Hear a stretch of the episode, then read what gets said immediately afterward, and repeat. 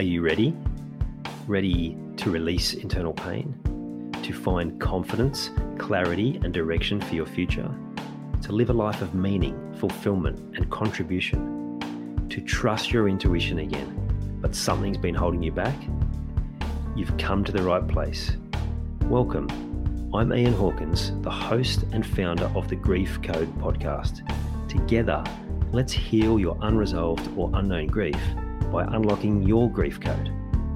As you tune in to each episode, you will receive insight into your own grief, how to eliminate it, and what to do next. Before we start, I have one request. If any new insights or awareness land with you during this episode, please send me an email at info at ianhawkinscoaching.com and let me know what you found. I know the power of this work and I love to hear the impact these conversations have. Okay, let's get into it. So, do you remember how last episode I said I'd be talking about my experience in Bali? Well, change of plans. What's been unfolding for me in the last week is the power of meditation. And so, twofold it's to, well, if one person is thinking about it, then many are thinking about it. And the fact that I've had a lot of people come into my world and it's been what's been the conversation that seems to be most impactful.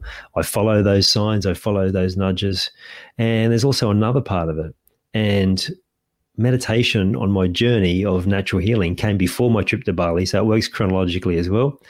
So here we go.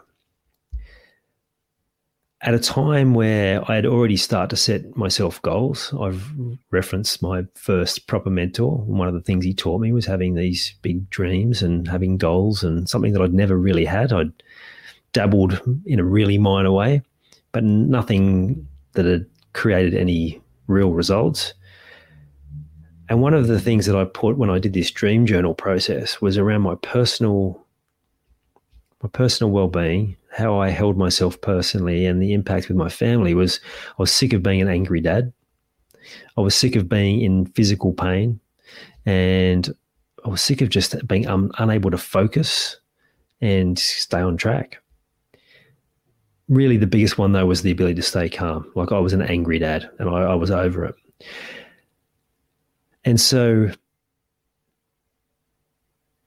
this is a story of how meditation found me, and it found me in a bar. And I love the magic of the universe or the, the playfulness of God. I wouldn't have found it any other way except the way that I found it, I believe. So I just played golf. We were going to the local, uh, this golf club didn't have a bar, but there was a bowling club just up the road that did. So we went there for a beer. And for whatever reason, I was drawn to the secondhand bookstore in in the corner of the bar. Now, I wasn't a big reader at school. I wasn't a big reader for most of my life, but when I found personal growth and I started my journey, I started to read again. And actually thinking about it now, I did read when I was younger, but I stopped somewhere in my teens where I became quite active, probably around the time I started sleeping in. I used to read in the mornings, waiting for everyone else to wake up. And then I went over to this this bookstore and I just flicked through the books and looking for a sport book, which is what I usually do, but also being open to to whatever other gems might be out there because I'd read some books in the previous year or two that I had never imagined I would have read and that had such a positive impact. The one that comes to mind was the book You Were Born Rich, which was around wealth, but one of the first chapters might have even been the first chapter it was the chapter titled Let God and Let sorry, Let Go and Let God. And the author, Bob Proctor, said, Listen to this chapter as many times as it takes before the message sinks in. And so I did. And it was a concept that I wasn't that familiar with, but it was basically what I know now was create these goals, get really detailed about them, but then you have to let go and you need to let God take care of the rest. Now, whether you believe in a God, and he said this in the book, or whether you believe in a higher power, or whether you're just going to believe that things will unfold however they need to unfold, but being able to let go and allow things to unfold as they will was the key message. So, in this bar, looking for whatever might present as I'd let go and let God, I noticed two books. Now, one of them I never read and I've since given away. The other one was, they were both sport books. The other one was a book from a coach in Australia here, an AFL coach, who was getting the really maximum out of his teams with not necessarily the same talent that other teams had in the uh, competition. And it was also well publicized that they used unique methods, not just in coaching, but maybe some of the personal stuff. And some of the players in particular who I saw as quirky and they were almost advertised such a way, saying that they had these different methods that perhaps others didn't use. And I knew that. And I was open to that because I was at that point looking for answers. And so this guy, Paul Roos, many of you would be familiar with. Now, what I didn't notice at the time when I picked up, picked up this book was it was co authored by his wife, Tammy. So this book grabbed me from the very first, the, the forward when was an excerpt from a piece, and it was a, a, talking about living like an athlete. Now, at a time where I was starting to explore getting my confidence back or finding confidence for the first time, it was talking about athletes walk tall. They're not afraid to talk about their successes. They're also not afraid to have the tough conversations. They're open to constructive criticism, but they stand in their in their light. They stand in their power and they stand in their strength. They encourage each other. And like I said, they have those tough conversations. Now, that didn't happen in corporate in those days. And many places are still not happening now. But uh, that from that moment, I'm like, actually, I'm going to bring more of this to, to my life and to, to me as a manager, as a leader in, in corporate. And I was hooked, right? So I read this book and then maybe halfway through, we get into chapters written by uh, Paul's wife, Tammy. And she talked about a number of things, more of the um, conscious sort of work, and specifically meditation.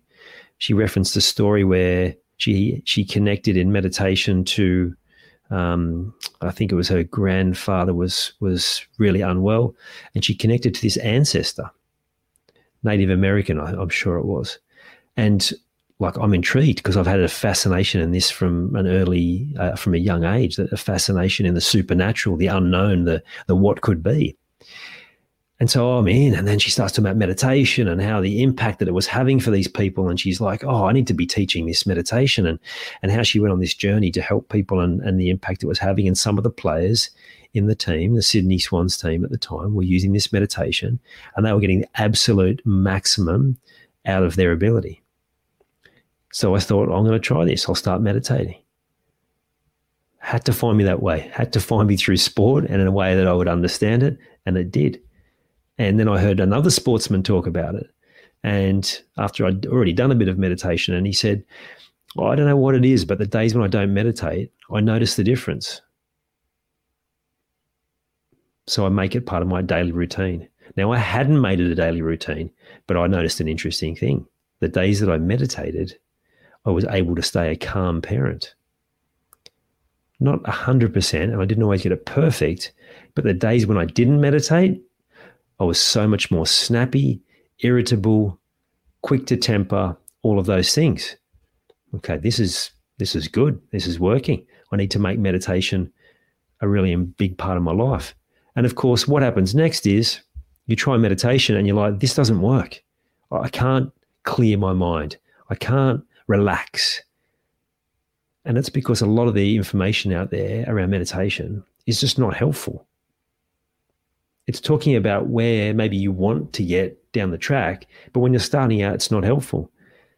So, over the time of my own journey to work out what worked best for me, learning lots about different meditation, then taking people on guided meditations and then finding what worked for different people, it's often tied to our external personality that we best receive, uh, particularly when we're starting out internally. So if you're more visual externally, you'll be more visual in meditation. If you're more sensory, it's going to be more about feeling. You won't see anything, but the more you can focus on the feeling and the more you can focus on not resisting whatever you're feeling and allow things just to unfold. This is concept that we have to clear our head. So that builds resistance. We try and push these things out. What does that do? It creates more resistance and it creates more of the thoughts we are trying to, in inverted commas, remove. So instead, learning that it's about allowing everything in, allowing your feelings, allowing your thoughts, allowing yourself to experience the fullness of the human sensory experience. And so that's what I help people with now. I help people to find that calm, to find more of that focus. And at a deeper level now, I help them to release that grief that has been holding them back for most people for all of their life. It's life changing. And I'm also inspired by one of the programs that I ran this week, where one of the people on there, and I'm going to play the audio clip in a minute, it's the first time he'd meditated in the, in the two, first two weeks of the program he was in. The Freedom Program and he, which you're going to hear from in a minute, he explained how. Well, actually, I'll play the audio now. Um, I'll leave that for the end of the episode. Just know next episode that I will be uh, actually will be an actual meditation to help you release some of that grief. So it'll be straight into so making sure you when you listen to that one, you're actually in a relaxed place and um, the starting maybe of your journey into meditation. For those who, have already made it part of your practice, it will be a strengthening of your ability in that space. Um, so I look forward to sharing that with you next episode. For now, I'll leave this episode with the recording from my new client, and uh, also there's a little bit of me in there having a good laugh too. So enjoy, and I'll see you next time. I've never done meditation before. Um, and in the last two sessions, I think the and the last two sort of exercises have just, you know, it, you just free your mind. And the second time, which was just now, was like, whew, this feels really fucking good. it's a drug, man.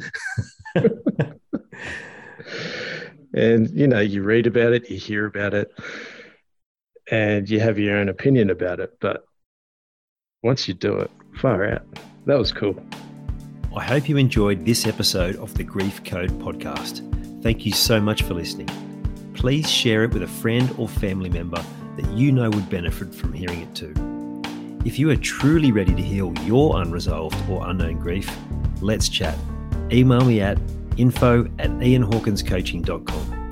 You can also stay connected with me by joining the Grief Code community at ianhawkinscoaching.com forward slash the grief code. And remember, so that I can help even more people to heal, please subscribe and leave a review on your favorite podcast platform.